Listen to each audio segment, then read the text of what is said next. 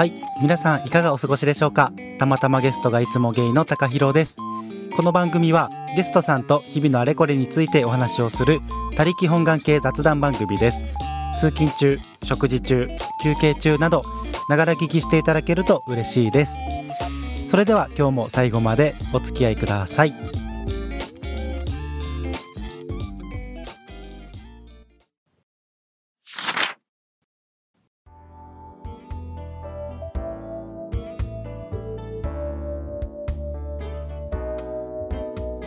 はい。今日は一人会です。えー今日は11月23日水曜日、勤労感謝の日に、えー今収録しています。えーお休みの方、お仕事の方いらっしゃったと思うんですけれども、どのように過ごされましたでしょうか？え僕は休みだったんで、えーっと、まあちょっと昼過ぎまでゴロゴロダラダラしよっかなと思ってたんですけれども、勝手に目が覚めたのが朝の8時半でして、あの若い時に比べるとずっと寝るっていうことが無理になってきたなっていうふうに感じてます。えー同じ30代半ばの方たちどんな感じでしょうか少し僕は老いを感じております。でまああのせっかく朝から起きたので、えー、としっかりと朝ごはんを食べて昼からカイロプラクティックに行ってきました。と骨をボキボキとやったりとかマッサージしてもらったりとかっていうのでちょっと体の不調があったんで、えそれの改善のために、え通っております。またあのこのカイロプラクティックの話に関してはあのポッドキャストでお話ししたいなと思っております。で、えー、とそれが終わってもうどこにも寄らず帰宅しまして結構今日寒かったんで、えー、とお風呂に浸かりたいなと思って家でお風呂に入りました。で、えー、とお風呂に入りながらポッドキャスト聞いたりとかえー今回の収録の、えーちょっとした台本を書いたりとかっていうのをスマホでしてました。まあ、大体3、40分間ぐらいお風呂に入ってたかなと思います。で、先お風呂から上がってきて、えー今収録している状況です。でまあ、こんな感じで、えっ、と、ちょっと今日は、勤労感謝の日。日頃の仕事の疲れを自分で癒す日みたいな感じにして、メンテナンスデーに、したんですけれども、とまあ、今日はお便りの紹介と、あとは一人映画についてのお話をしていこうと思います。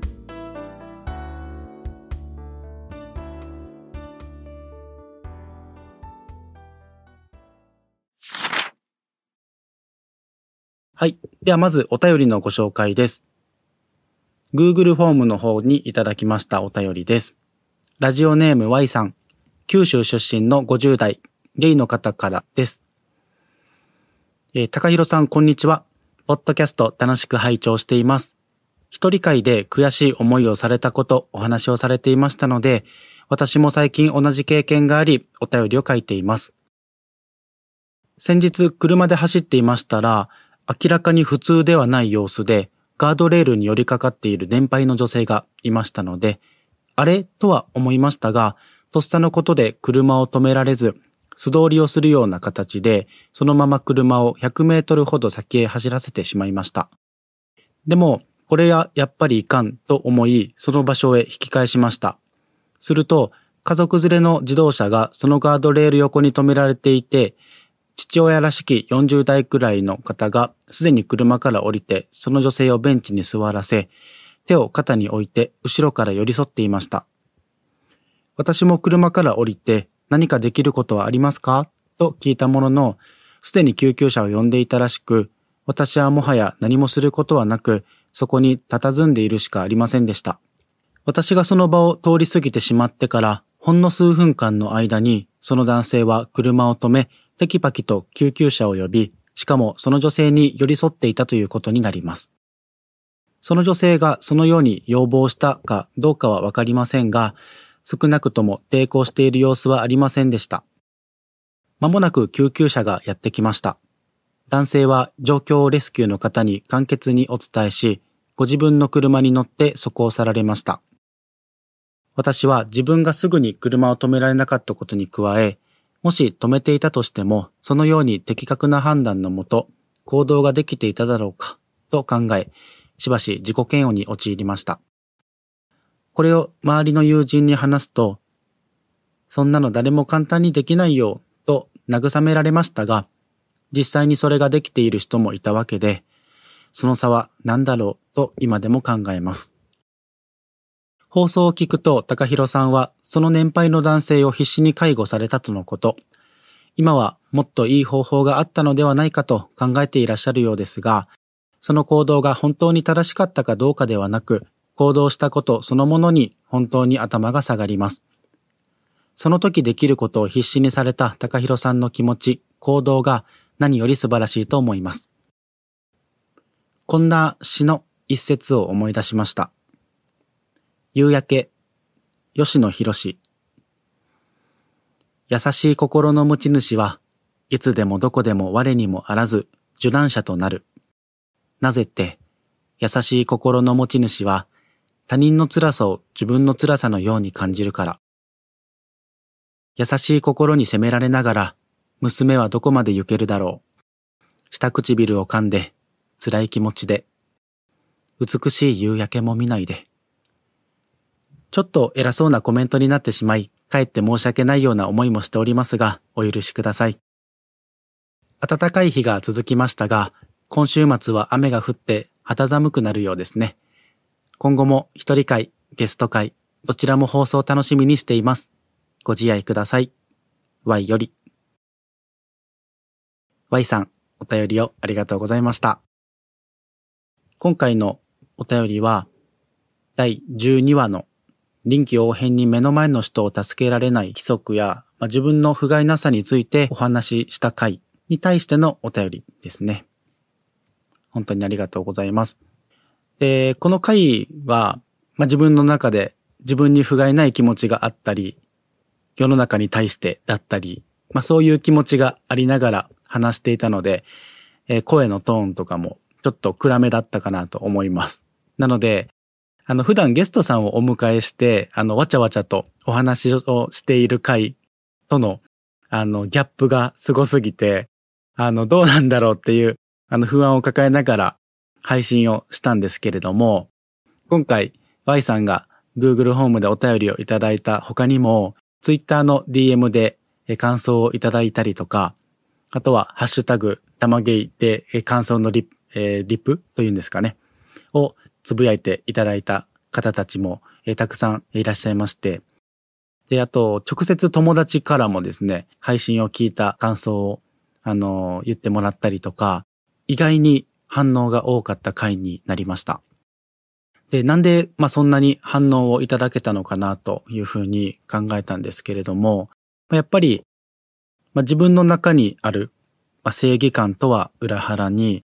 まあ、実際にこういうことが起きた際、まあ、行動ができずに見て見ぬふりをしてしまう、まあ、自分に対する自己嫌悪が、まあ、それぞれ皆さんの中にあったから心が動いたようなお話だったのかなと思います。まあ、僕自身も普段から困っている人をあの片っ端から助けて回るようなあのそういったことをしているできた人間ではなくて、今回本当におじいちゃんから SOS の声がかかったので助ける流れになった。まあ、そこで、あの、うまいこと立ち回れなかった自分に対する、あの、不甲斐なさだったり、自己嫌悪だったりっていうのがあったっていうお話なんですけれども、で、今回 Y さんが教えていただいた詩人の吉野博さんのこの夕焼けという詩なんですが、まあこれも本当にあの、日常のワンシーンを切り取った素敵な詩だなと思いました。ちょっと僕が世間知らずだったり、勉強不足な部分もあって、初めてこの詩人の吉野博さんの存在を知ったんですけれども、まあ、調べてみると国語の教科書にも掲載されているような詩みたいですね。で、えっと、まあ、この詩は、あの、電車の中の風景を切り取っていて、変わる変わる、あの、自分の座っている目の前にご高齢の方が、こう、立ちはだかりまして、で、この女の子が一人目、二人目と、高齢者の方に、席をお譲りするんですけれども、三人目の高齢者が現れた時に、えっと、見て見ぬふりをするんですね。で、一人目、二人目では、あの、席を譲ったんですが、三人目で譲らなかった。一人目、二人目で譲った女の子って正義感というか、まあ、素晴らしい行動をしてるんですけれども、やっぱ三人目での時には譲らなかったのはなぜかっていうところですよね。やっぱりそこに、まあ、人間の素直な部分っていうのがすごく現れているなと思って、正直多分3人目現れた時、この女の子、またかって思ったと思うんですね。で、この女の子も多分疲れてるんだと思います。だから譲らなかったのかなと思うんですけど、本当になんか正直な行動ですよね。別にご高齢の方には席を譲らないといけないっていう法律なんかはないわけなんですけれども、まあ道徳的な部分で動いたんですが、ちょっとさすがに3人も席譲るのは自分もしんどいっていうので、あの、ぐっと申し訳なさみたいなところを感じながら、体にこう力を入れて、見て見ぬふりを過ごしてやり過ごすっていうような情景が描かれている、えー、詩なんですけれども、よくありますよね。電車通勤をしている方多いかなと思うんですが、まあそういったところの日常の風景を切り取るのが上手な、まあ、あの詩人の方みたいですね。で、まあ本当に Y さんがあのおっしゃっていただいているように、まずは行動したこと自体がもう素晴らしい。まあそれで自分自身を褒めたらいいと思っております。で、まあもし今後ですね、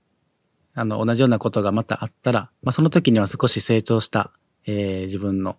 行動で助けれるかなと思いますんで。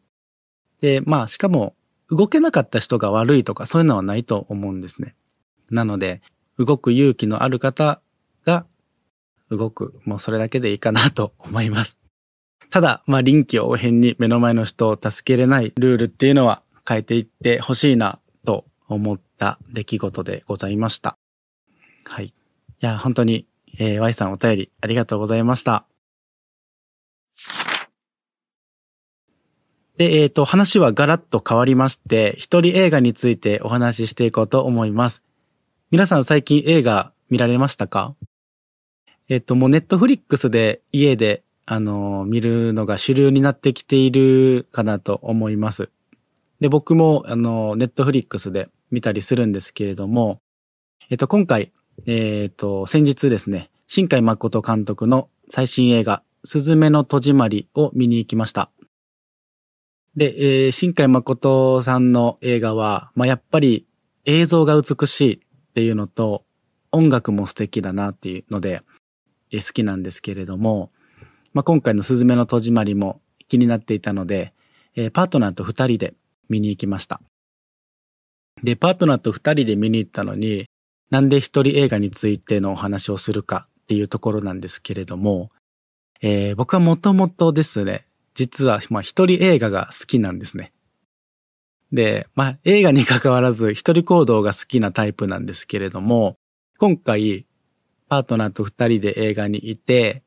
改めて、ああ、一人映画がいいなって思っちゃったんですよ。で、あの、改めてまあ一人映画のメリットとデメリットみたいなところを考えてたんですけれども、まあ、まずメリットは、あの、まあ、自分の好きな時に見に行ける。まあ、相手と予定を合わせることなく、まあ、気軽に見に行けるっていうのが、まあ、一つのメリットかなと思ってます。まあ、今回は別に二人の予定が全然あったので、予定を合わせる苦労とかなかったんですけど、で、二つ目、もうこれが僕の中で一番の一人映画のメリットなんですが、えー、自分の感情に素直になれる。まあ、これが一人映画のもう醍醐味なんですよね。で、あの、これ何かというと、やっぱり映画って、まあ、基本的に笑いあり、涙あり、みたいな、あの映画多いと思うんですけども、まあ、こういう自分の感情に誰か隣に友達とかパートナーとかいたら素直になれないっていう癖がありまして、例えば笑いたいシーンで笑えないとか、泣きたいシーンで泣けないっていう風になっちゃうんですよ。これはね、もう小さい時から、もう幼少期から、あの、そうでして、まあ、実家で、あの、ドラマを見ていて、あの、感動するシーンであったとしても、えー、家族と一緒に見ていたら、えー、泣けない。もう我慢して泣かない。で、あとは、えー、音楽のライブとかでもそうですね。友達とライブを見に行っても、ちょっと100%の自分の楽しみ方ができない。例えば、手を上げて振るような、あるじゃないですか。ああいうのとかも、友達がいたらちょっと恥ずかしくてできない、みたいな。やっててもぎこちなくなっちゃうみたいな、えー、ことがあったりとか、あとは、まあ、あの、その音楽のライブでも、あの歌手の方が MC で、まあいろいろ感動的なことを言ってくれたりすると思うんですが、まあその時にも泣きそうになっても 我慢しちゃう みたいな ところがね、昔からあって、で、今回も発動したんですね、それが。で、まあ、なんで自分の感情に素直になれないか、まあ、誰かと言ったらなれないかってとこなんですけど、まあよくよく考えてみたら、まあ恥ずかしいっていう気持ちがもう先行してしまうからだなと思ってます。で、やっぱりね、人目を気にしちゃうというか、まあ、泣いてたら恥ずかしいとか、笑ってたら恥ずかしいとかっていうの思っちゃうんですよね。これ共感していただける方いらっしゃるんじゃないかなと思うんですけど、もうそういうのがもうちっちゃい時から染みついてしまってて、まあ今もえー、なお続いてる。多分今後もね、これもう続くと思うんですね。もちろん、誰かと見に行く映画だったりライブだったりっていうメリットもあると思うんですよ。あの、その一緒に行った方と、えー、感想をすぐに共有できて、感想話に花を咲かせながら、飲みに行ったりとかするみたいな、もうめっちゃ楽しいと思うんですけれども、まあそういった誰かと行くことでしか得られないメリットっていうのは、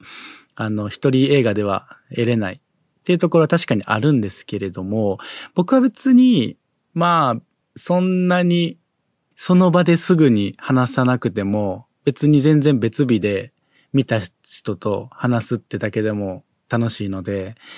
その場のすぐの共有みたいなのは、まあ別に重視していないんで、まあそこは僕的にはデメリットにならないんですよね。なので、もうどうしてもやっぱりね、これパートナーにも言ったんですけども、ちょっとやっぱり、あの、誰かと行くの向いてないかも みたいな感じで言ったらちょっと悲しんでたんですけど、ちょっとね、次からは本当に見たい映画、感動系、お笑い系は特にですけれども、一人で行こうかなと思っております。皆さんどうですか？あの、ちょっとこれ、どっちが多いんやろう？まあ、玉芸のツイッターのフォロワーさんの数ってそんなに多くないので、100、今30ぐらいかな。130人ぐらいやったかなと思うんですけど、ちょっと一人映画派誰かと行く派っていうので、アンケート取ってみようかなと思いますんで、皆さんちょっとポチッとアンケートにあの答えていただけると嬉しいなと思います。僕の予想では、まあ、誰かと一緒に行く派っていうのが多いかなと思うんですけどね。まあ、もし、あの、まあ、アンケートにポチッとしていただけた方の中で、その理由を教えていただける方がいらっしゃれば、そのままツイッターで教えていただきたいなっていうふうに思ってます。ちょっと本当に気になります。まあ、今回は映画に絞ろうか。ライブとか、あの、映画とか、あの、ドラマとか、いろいろあると思うんですけれども、えー、そういうのをちょっと絞って、あの、アンケート取ってみますので、皆さんご協力よろしくお願いいたします。